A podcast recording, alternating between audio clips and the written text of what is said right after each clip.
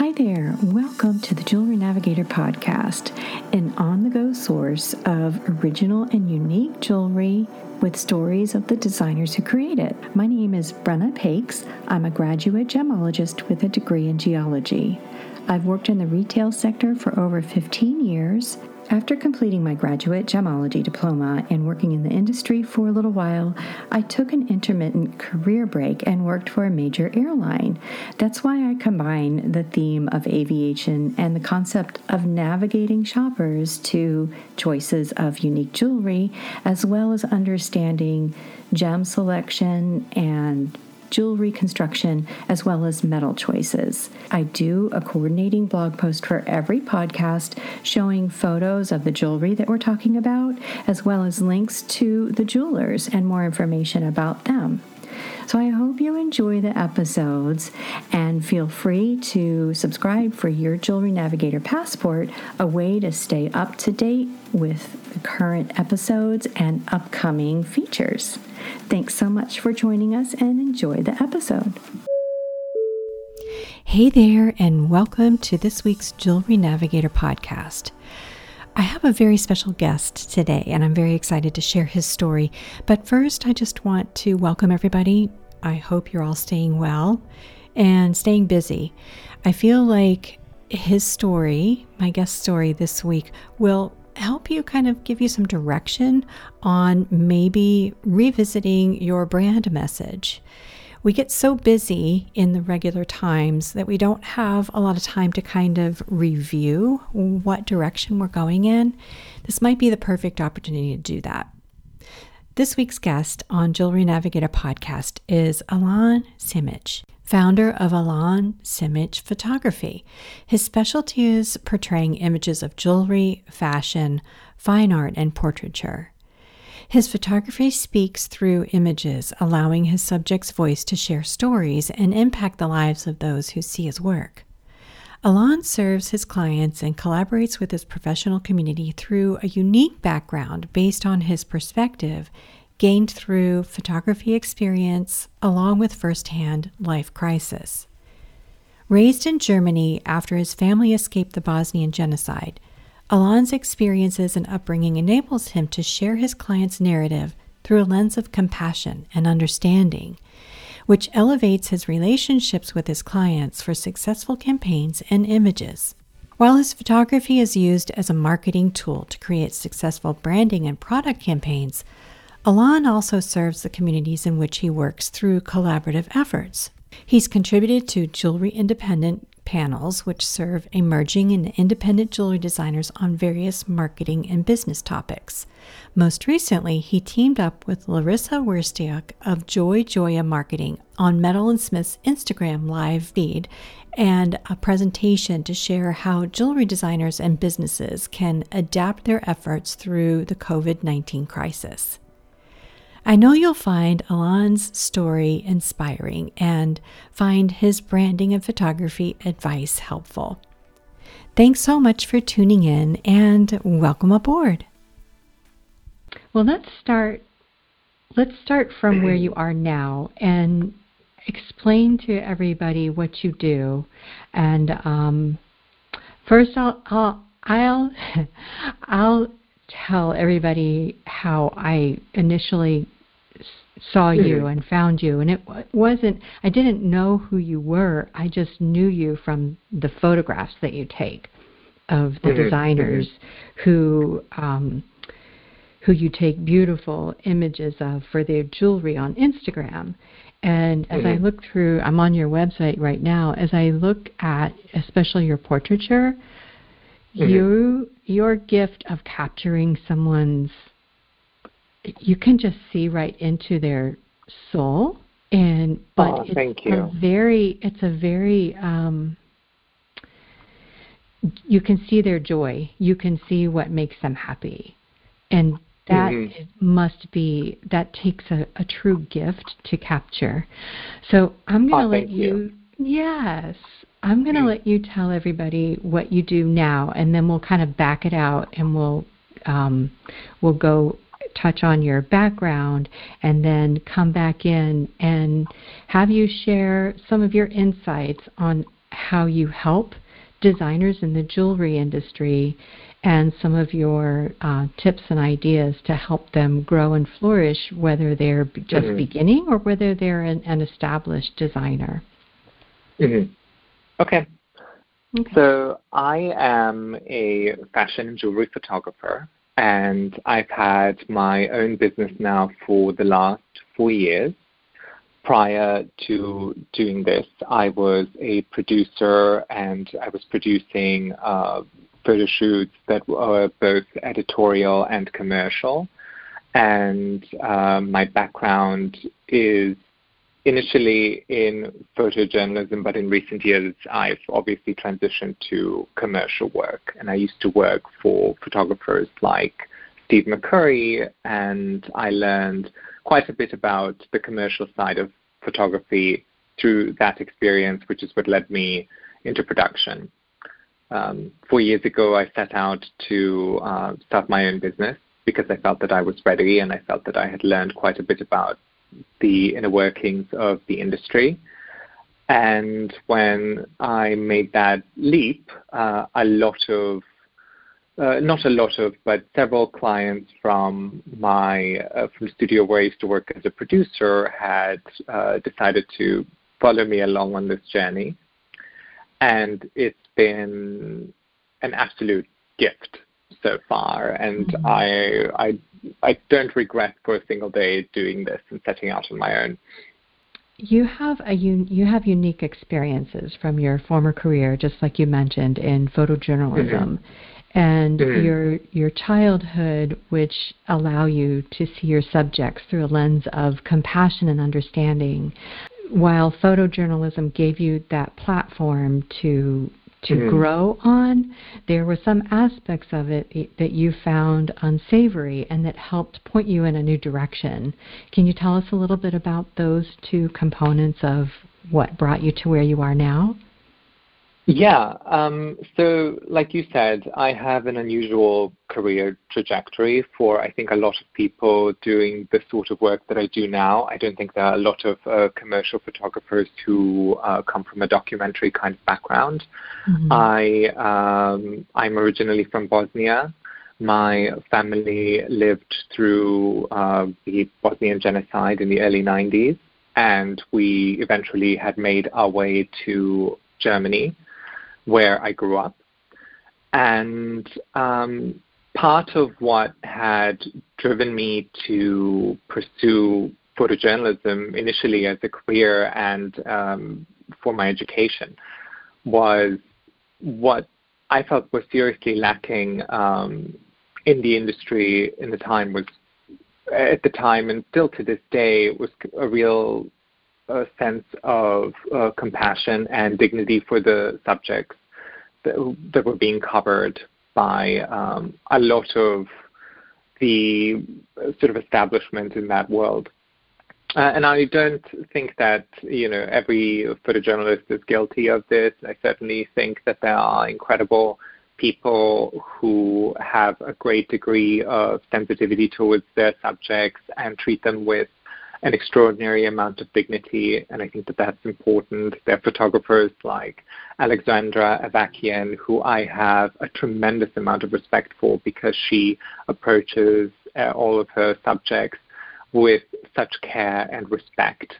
Um, mm. but there are many more journalists who don't do that. And I felt very strongly that my unique perspective and background had uh, would give me an advantage and had given me a perspective that was lacking. You know, a lot of people in uh, journalism in general, um, you know, they come from wealthy established families. Uh, they tend to be white men. They have uh, certain preconceived notions and uh, views, you know, about the rest of the world that many times uh, I find personally disagreeable.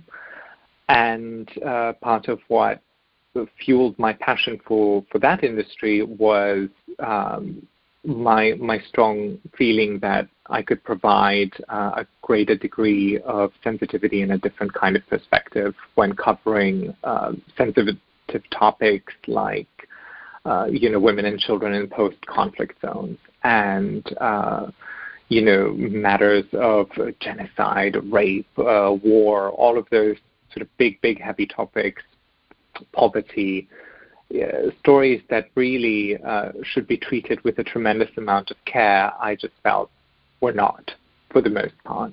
Mm. So that that's really what inspired me and sort of lit a kind of fire in my gut to pursue that as a career. Mm-hmm. Mm-hmm. What's interesting is that because of your your compassion and your awareness of of paying respect and dignity to people who have suffered, it's it's easily transitioned into who your current clientele is. And um, mm-hmm. when we visited last week, just to get to know each other a little bit, you shared with me that not most, but all of your clients are women. And it mm. didn't necessarily happen on purpose. I feel that your uh, your path kind of took you that way because you have that compassion and understanding of what some women may experience when starting in um, like a male dominated industry like jewelry has been in the past. Certainly, it's starting to transition and become more equalized. But because you have that understanding, it gives you a really valuable perspective and a respectful understanding to begin from a um, a place of understanding for to work with women in the industry and be mm-hmm. able to share their vision and their message in a very intimate but very realistic way through your photography. Mm-hmm.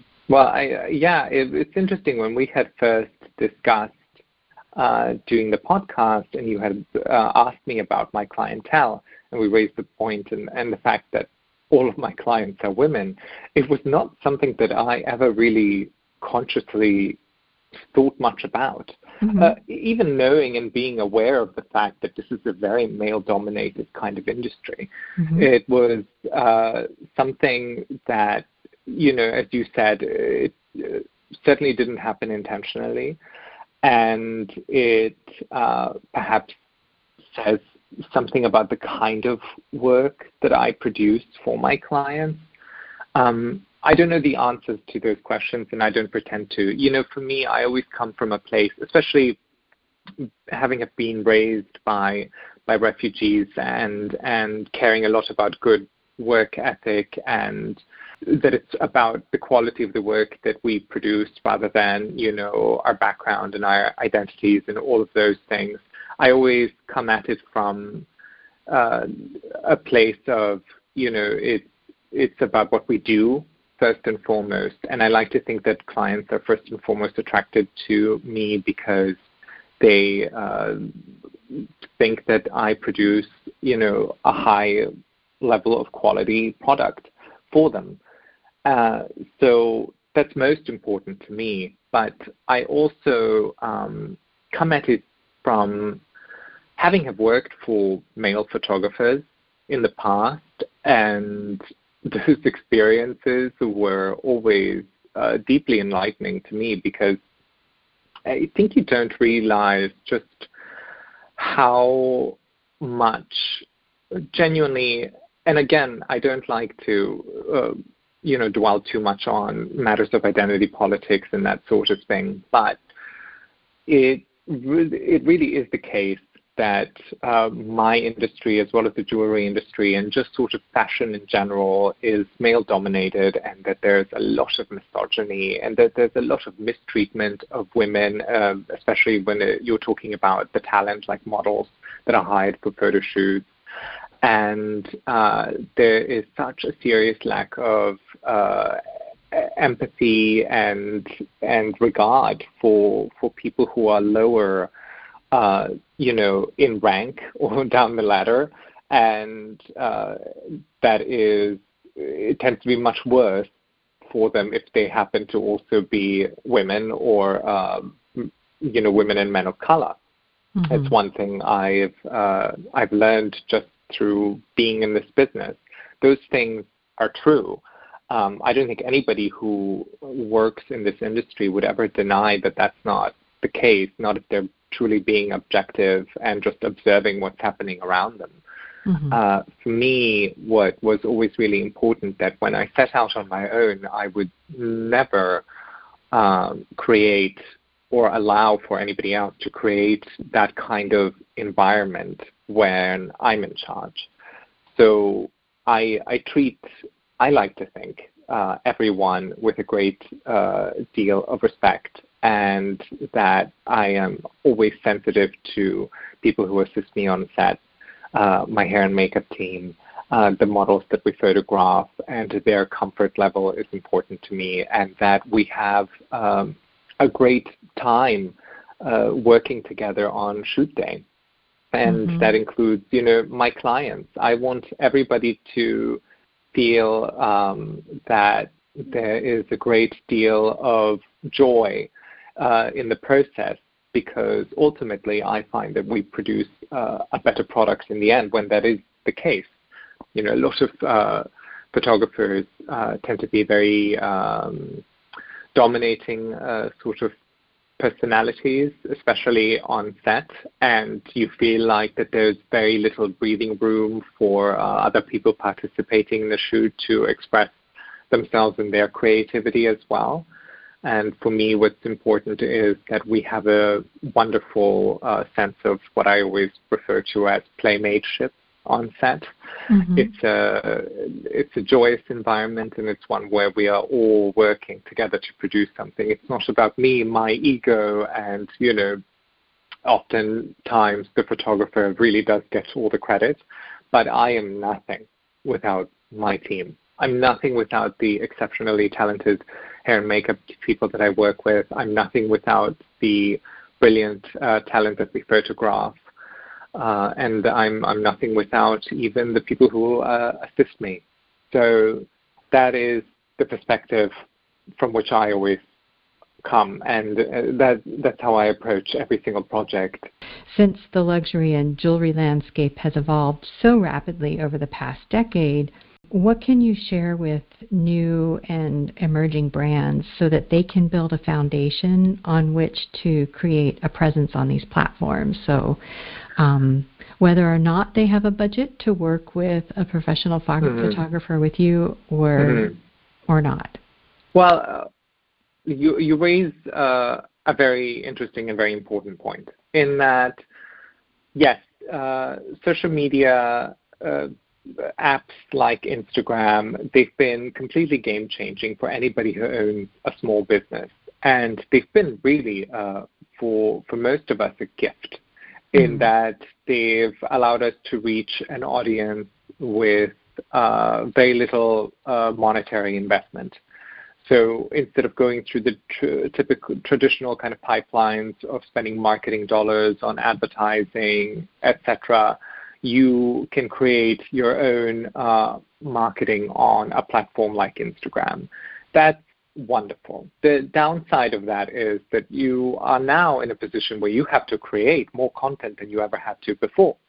Mm-hmm. So that means you have to be constantly producing imagery or videos or content of some kind, depending on the application that you're, you know, typically using, where your business is, whatever the application is that's most effective for your business.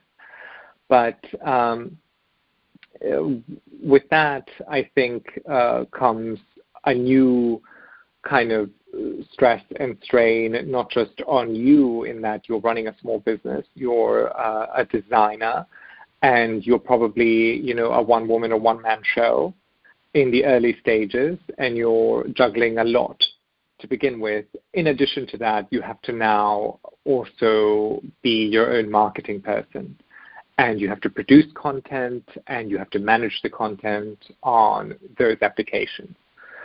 So there are new challenges that come with that. I think it's an important point that you raise about um, budget.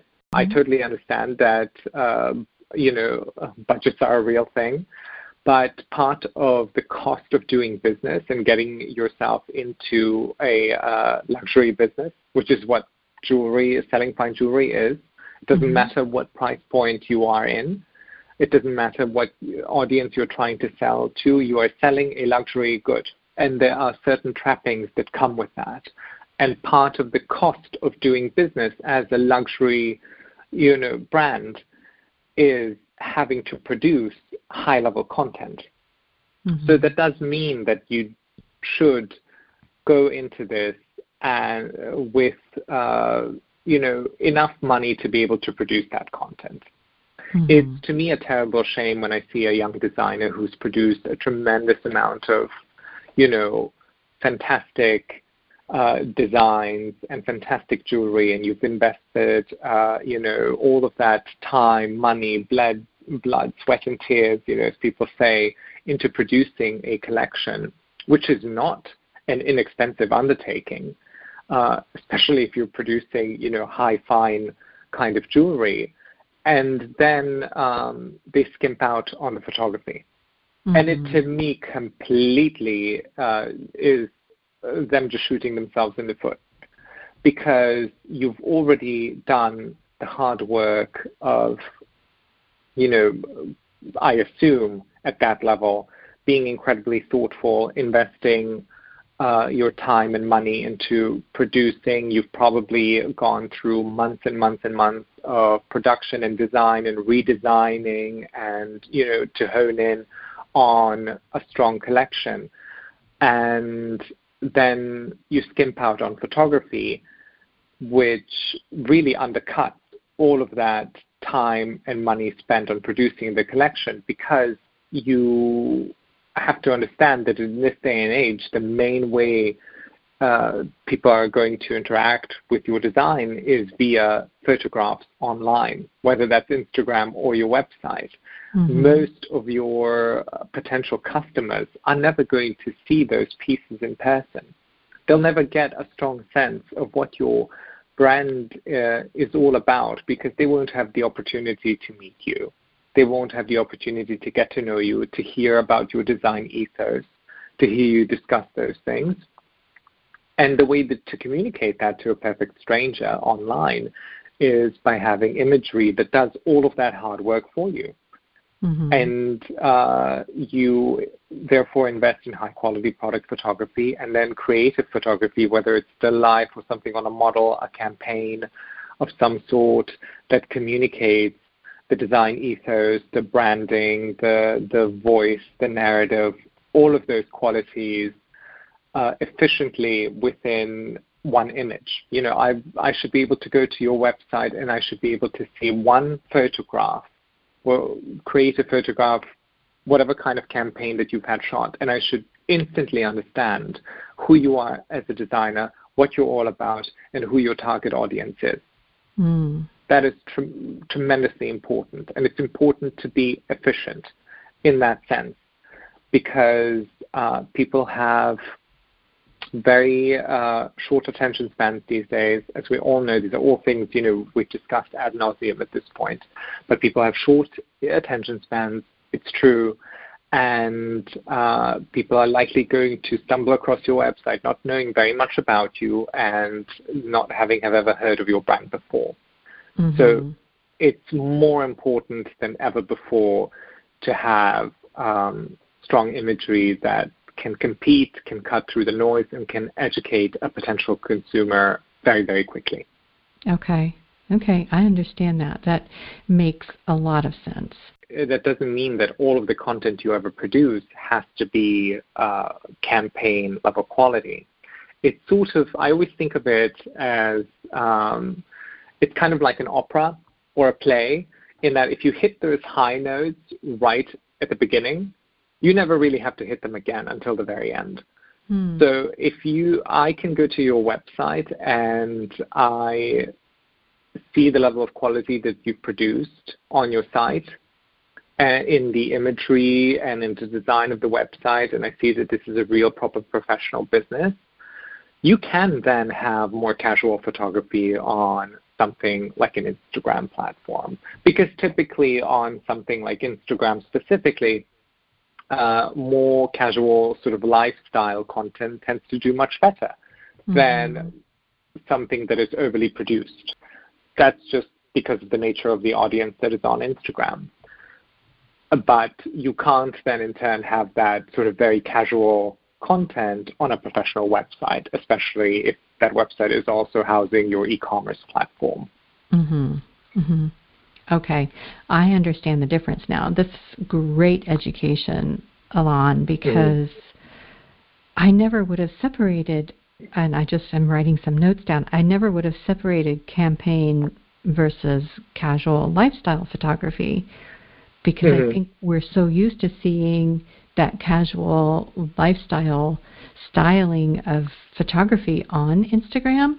But you're right, when mm-hmm. I go to designers' websites and I see the quality of photography and you, you understand mm-hmm. their um, you know their their voice and their narrative and and the direction of their designs, it's very clear on their website. Um, that's such a valuable aspect of understanding this type of photography for, for branding purposes. So thank you for mm-hmm. differentiating that for us. This particular question is one that I encounter constantly. And I always say to people, you know, you think of your website as your storefront. That's really what it is. Mm-hmm. And there are certain trappings that come with that. And it needs to be professional. It needs to be very well produced. It needs to be like when you walk into a jewelry store, a high quality jewelry store. And there is definitely a strong sense of identity that you pick up on as soon as you enter a store like that. And that you see that in the store's design, in the way that they display the jewelry, in all of the, you know, other nuances and details that are present within the store uh, everything from the furniture to the wallpaper to the you know lighting, all of those things, they immediately communicate to you one a level of quality, but also a vibe and uh, a kind of brand uh, and design ethos. You want to, for the most part, show and not tell, really, because that's the kind of society that we live in, and you want to be able to convey information very, very quickly, and you do so with great photography. Mm-hmm. And then Instagram is really the place that gives you an opportunity to create more personalized uh, relationships with your customer. You can show them what a piece looks on, you know, your hand. You can show them, oh, I'm wearing, you know, this great outfit and I paired it with this necklace. You know, that sort of thing. And you can establish uh, channels of communication there with your potential customer. You know, they'll comment on an image, you respond back, you develop relationships via DM. People can ask you questions on there freely and more casually than they would, you know, emailing you through your website. Mm-hmm. So it just gives you an opportunity to make that more personalized kind of connection. Mm-hmm. Whereas your website needs to just communicate uh, professionalism first and foremost, because again, that helps us also establish trust. Once someone's established their voice and their narrative and they have a strong presence on their website, how can they then still take quality photographs for their like lifestyle social media images? So I want to preface it by saying that there really aren't any hard and fast rules when it comes mm-hmm. to this. Said there are designers who will hire professionals to produce content for their social media, and this is sort of how they get around, you know, challenges about producing their own content. And then if you're doing it on your own, and you're not an experienced photographer and maybe you don't have you know a, a, proper DSLR camera of any kind and you're just doing everything with your iPhone which is totally fine. A lot of people do this and they find success going about it that way. If all of that is the case natural light is your best friend. Okay. Find a window and use natural light especially if you're indoors and you can get near a window where you've got uh, lovely soft natural lighting coming in through there during the day, that is going to be your best friend. It is going to be most forgiving and is going to help somebody who's not a very experienced photographer produce pretty great looking images, even just using your iPhone. So that would be my tip when it comes to um, a scenario like that. Mm-hmm. If we're talking about a trade show or a more niche uh, sort of environment, there's so many factors uh, that go into producing a good image of a piece of jewelry because it's dependent obviously on the lighting of the environment. It's dependent on what kind of piece of jewelry is it. Does it have diamonds? Does it not? Is it metal heavy? Is it not? You know, jewelry is inherently incredibly difficult to photograph, even for people with experience doing so. So there isn't sort of an easy, you know, quick and dirty kind of solution for shooting in a particularly challenging environment like a trade show. I think it'll just take a lot of trial and error until you figure mm-hmm. out what works for your pieces. Mm-hmm. But if you're in an environment where you do have access to natural light, always, always defer to that. It'll be your your biggest friend. That's really good to know. Um, jewelry is really difficult to photograph. Why do mm-hmm. you think that is? Are there just different aspects like reflection off the metal, and it's really difficult, I find, to capture the color of a stone? And mm-hmm. are those reasons why it is difficult to photograph? Yeah, um, it is difficult for those reasons. It is metal, they're reflective surfaces. So there are reflections coming from all angles because of the shape of the thing, too. Mm-hmm. Uh, you're also working on such a small scale. Um, there are things about jewelry that we don't perceive with the naked eye that we can't necessarily see with you know a ring on our hands that are then revealed you know under the scrutiny of a high resolution camera mm-hmm. especially you know with proper professional lighting and all of that. You start to see things that you would never notice otherwise, and you see sort of issues uh, with production. You know, jewelry for the most part is made by hand, so it's not perfect. All of those imperfections uh, become very evident when the piece uh, gets photographed. So there's the challenge of reflection. There's the challenge of uh, the kind of stone that you're working with and shooting. And then in addition to that, there's uh, there's just the innate problem of jewelry being um, something that is typically of a very small scale. All of that impacts, you know, um, how you go about photographing the, uh, the the piece itself. So yes, it is challenging, but I will say that if you go to a professional, it should absolutely not be challenging. Uh, you should you should be getting thing uh, you know a product that is accurate, that reflects the piece, that looks a little better than the piece you know does uh, in person, but not uh, to the point where you know you're uh, misinforming a potential consumer. Mm-hmm. And uh, matters of color accuracy, things like that, they should not even be something you think about. Like that needs to be a given. So if you're already going to a professional photographer and those things are an issue, mm-hmm. you need to find somebody else because mm-hmm. you should not be paying somebody uh, to be producing uh, content where you still have those problems.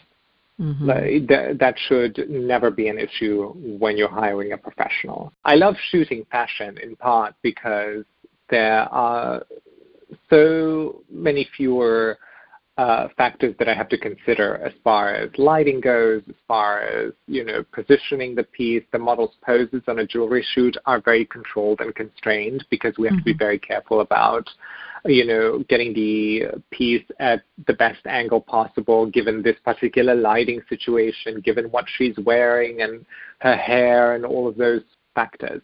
So fashion relative to shooting jewelry is liberating in that we can play with lighting, we can do all sorts of things with movement, and you know, there's just a greater degree of freedom uh, because you know you're not dealing with uh, challenging materials really.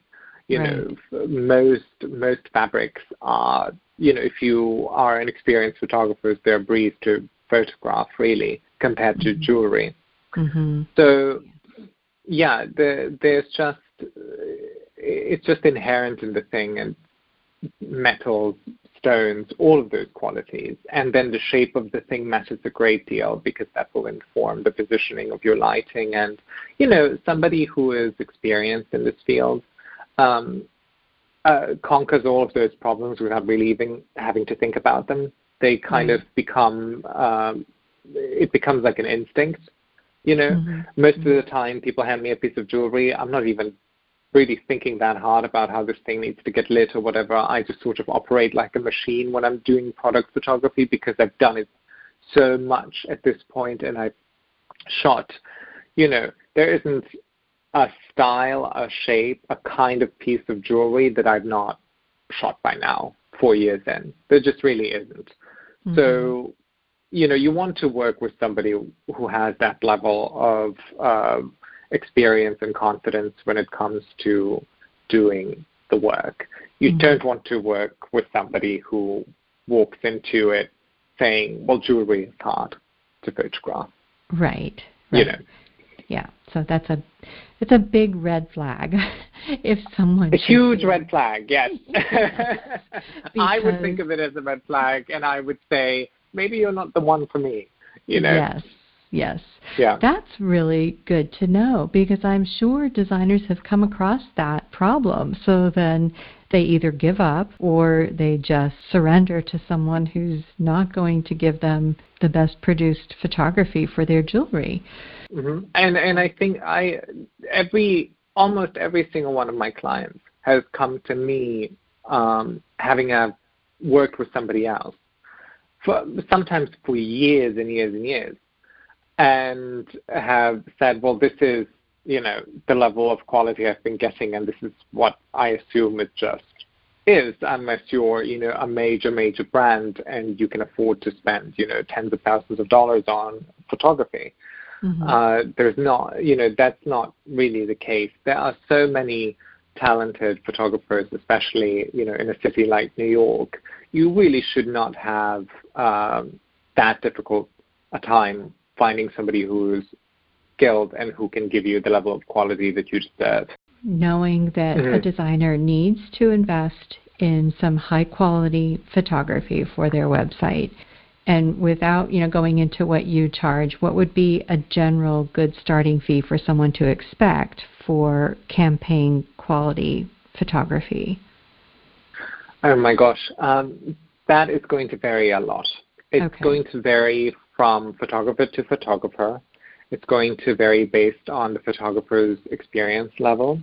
It's mm-hmm. going to be vary based on uh, their renown, how well known they are, and the kinds of fees that they can command. It's going to be based on matters of terms of use, uh, which is something that you should also think about as a designer. Um, you know, when you're hiring a photographer, are those images going to be just used on your website and your social media, or do you plan on, you know, putting up, uh, you know, a billboard somewhere in public, or do you plan on using them for paid marketing?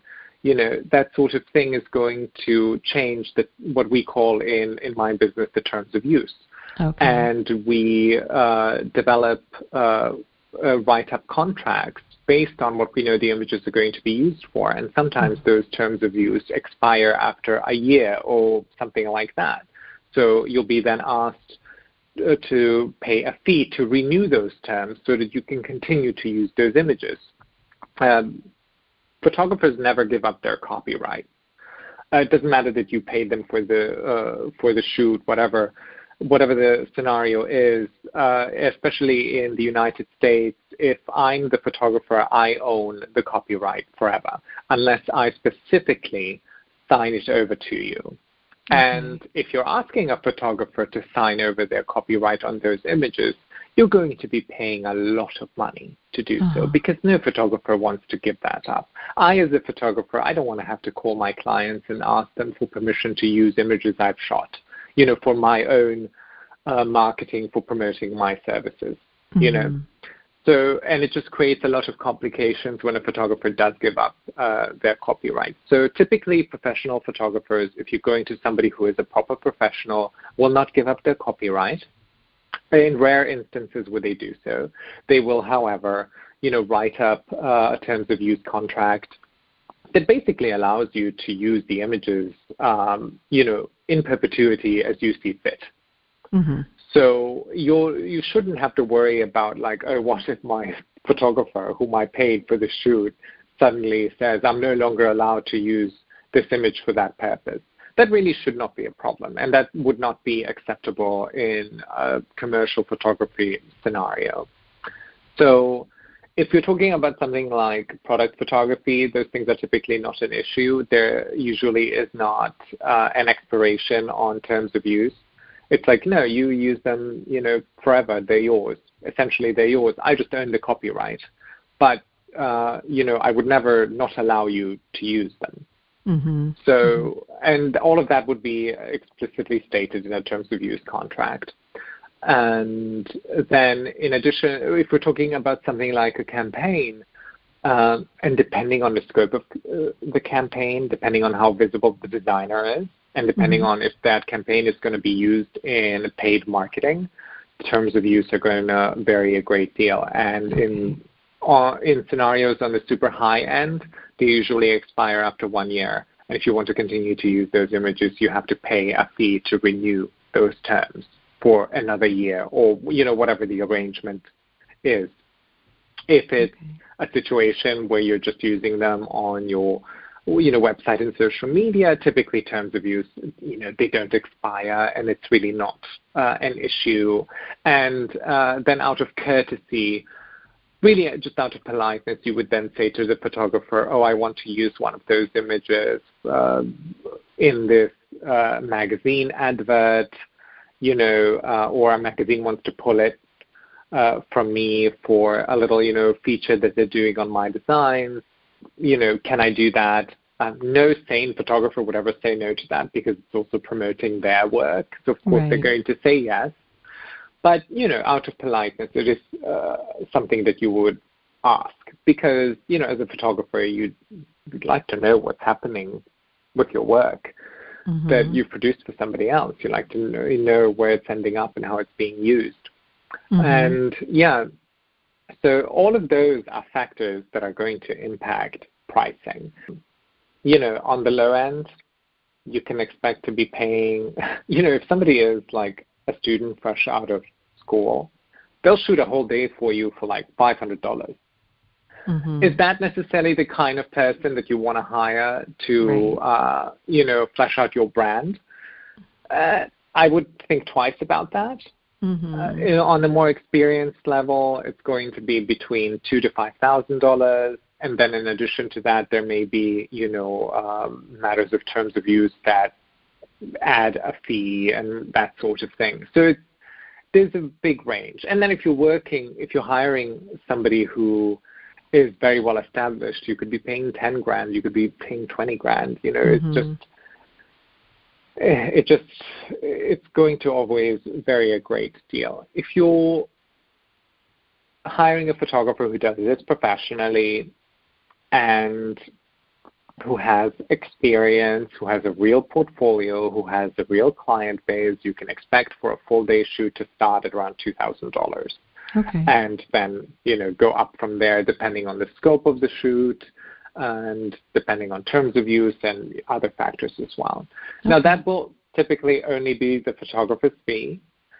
You know, if you want a model, that's a separate fee. If you want hair and makeup, there's a separate fee for each of those people as well.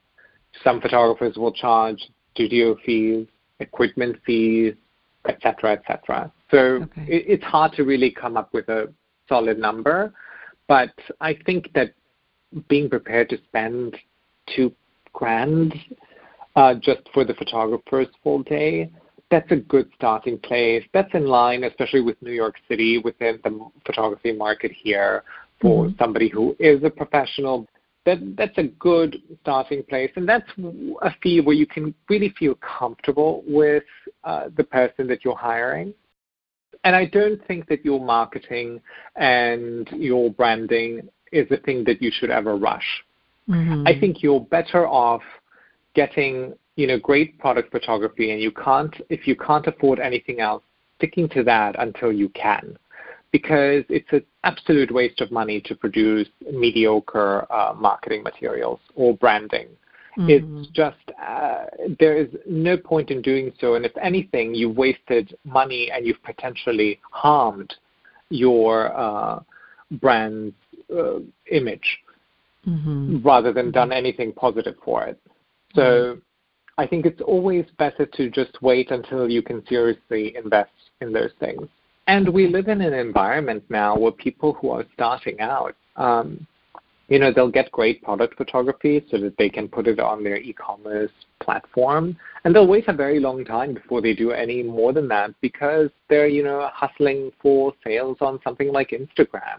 You know, if you're selling a piece of jewelry for, let's say, two, three hundred dollars, and you can do so on a, you know, person-to-person basis via Instagram, you can start building a business that way without having to invest in much more than, you know, just good product photography so you can actually show the thing off and then playing that Instagram game of taking great lifestyle photos and you know doing all of that work. Mhm. Right. Yeah. So really great photography is is basically the anchor, the st- a good starting point for any brand, whether they're you know a big successful brand like you said Cartier or a small mm-hmm. startup who is making um, you know jewelry for under three hundred dollars that's you know yeah, absolutely yeah yeah yeah okay. we live in a visual society you know that's just what it is so it's really important to have the visuals down and you need to be able to you know show at least uh, high quality product photography so that people mm-hmm. know exactly you know what they're purchasing from you. And they so that they feel a greater degree of comfort uh, making a purchase from you especially mm-hmm. if they'll never have the opportunity to see the thing in person. Right right. Exactly. Mm-hmm. which for most young designers that's the case. You're not in stores across the country starting out. You're likely selling mainly via trunk shows and your website you know that kind of thing. Or uh, if maybe on top of that you're doing trade shows where a you know slightly broader audience can get to see your designs and get to know you on a personal level. But mm-hmm. you know, you're typically when you're starting out not in a position where you can say to somebody in Tennessee, "Oh, go to that store and you'll see my product in there." You know. Right that's right. not going to be the case. You've given us so much valuable information behind the product of photography and mm-hmm. um, you know what what a designer and what a brand should expect from the photography mm-hmm. and as well mm-hmm. as how how it can be used and so it's been a really great informative conversation is there anything else that you'd like to share with um, the listeners that would be helpful as far as you know, branding and photography? I think we covered a lot. Yeah, I think I think we did. Uh, one last thing that I would say to anybody looking uh, to hire a photographer: find and work with people who already produce work you love. Mm-hmm. I think that is so important, and it's something that a lot of people don't consider. They'll find, you know, very talented photographers who do something uh, very specific, who have a very specific point of view and style, and they'll ask them to do something that isn't really within their comfort zone. And mm-hmm. you end up with, you know, even if the photographer is great and extremely talented, you'll end up with an end result that is not what could have been. So, and, and not as good as what you and your brand really deserve making that kind of investment. Mm-hmm. So, look for, look for somebody who already makes work that uh, produces work that makes you swoon, and where you can see yourself, you know, and your voice and your brand within those images that that photographer produces. There's no reason working with someone who doesn't relate to your aesthetic or your story. Exactly. Yeah. Exactly. So. You'll be saving mm-hmm. yourself mm-hmm. and the photographer a lot of headaches. Yes. yes. Yeah.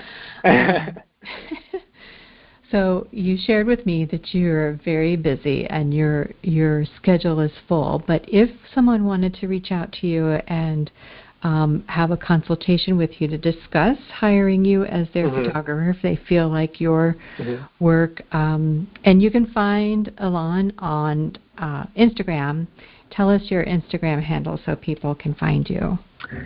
It's just my name. It's Alain Simic, uh, and that is spelled A L A I N S I M I C. And uh, you can email me through Instagram, and I've got a link to my website on my Instagram account as well. My website is just uh, myname.com. And if you want to set up uh, a chat or a consultation, feel free to email me and we'll take it from there. Okay, great. Mm-hmm. Thank you so much, Alain. It's been a pleasure getting to talk to you this week and last week, and I love sharing um, your background and your your experience is going to be so valuable to people listening. So I really appreciate it. Thank you. So uh, thank you so much, Brenna, for having me. Thank you for giving me the uh, opportunity. Oh, it's my pleasure. I hope you enjoyed my visit with Alain. I found him so interesting, intelligent, compassionate, and kind, and look forward to when we can meet in person sometime. He's in New York. I'm in Virginia. We'll make that happen once all of this is finished. But in closing, I just want to say that jewelry is the treasure through which we tell our stories. As an experienced fashion and product photographer, Alain's perspective helps amplify the message and visions of his clients through relevant product images and branding campaigns. And even though this time of COVID 19 quarantine is restricting, especially for an industry that relies on personal experience, now is a great time to review and reflect on your branding message, visions, and direction. I found Alain's advice a reminder of how an image says so much without words and how important quality images are to a brand story and to its potential perceptions, especially on one's website. If you'd like to start a conversation with Alon about working with him on your photography and branding, reach out to him by email or DM on Instagram. And he does continue to work remotely, taking careful considerations and precautions from his studio. You can find his email address on his website, which is Alain Simic, and that's spelled A L A I N S I M I C dot com, all one word. And you can follow him on Instagram at Alain Simic, same spelling. While our recorded conversation was a few weeks ago, I am truly grateful to Alain for taking time with me. He's highly respected and regarded as one of the best fashion and jewelry photographers among well known and emerging jewelry brands. Next week, I'm going to be exploring ways we can continue to support our shopping and jewelry needs by working with online options and the jewelry designers and stores that are still doing that, and sharing stories of some of the brick and mortar stores who are still working to serve their customers and communities. If you have a story of an exceptional independent jewelry store or designer who is doing their best to serve their customers and accounts, reach out to me and tell me about them. I love sharing their stories. Some that come to mind are Beauty Lounge in Summit, New Jersey. They're doing such a cool thing by delivering um, in a really cool car. At least that's what it shows on the Instagram. I think she said she's delivering in her Jeep. Benalt's in Austin, Texas, and in my neck of the woods in Fredericksburg, Virginia, voted best in this area, Almonds Jewelry, owned by the same family and in its 93rd year of business. These and many more small businesses are working remotely or from location as permitted, and they're doing what they can to serve their customers and communities. And I'm thrilled to learn about what and how people are doing to continue to serve and celebrate even in a time of crisis. So, with that, it's time to deplane from this episode and remind everyone to be kind to yourselves, to others, and cross check your sparkle. Wear your jewelry, even though we're in a time of flux and every day is kind of on repeat. Wear your sparkle and celebrate. Talk to you next time. Bye bye.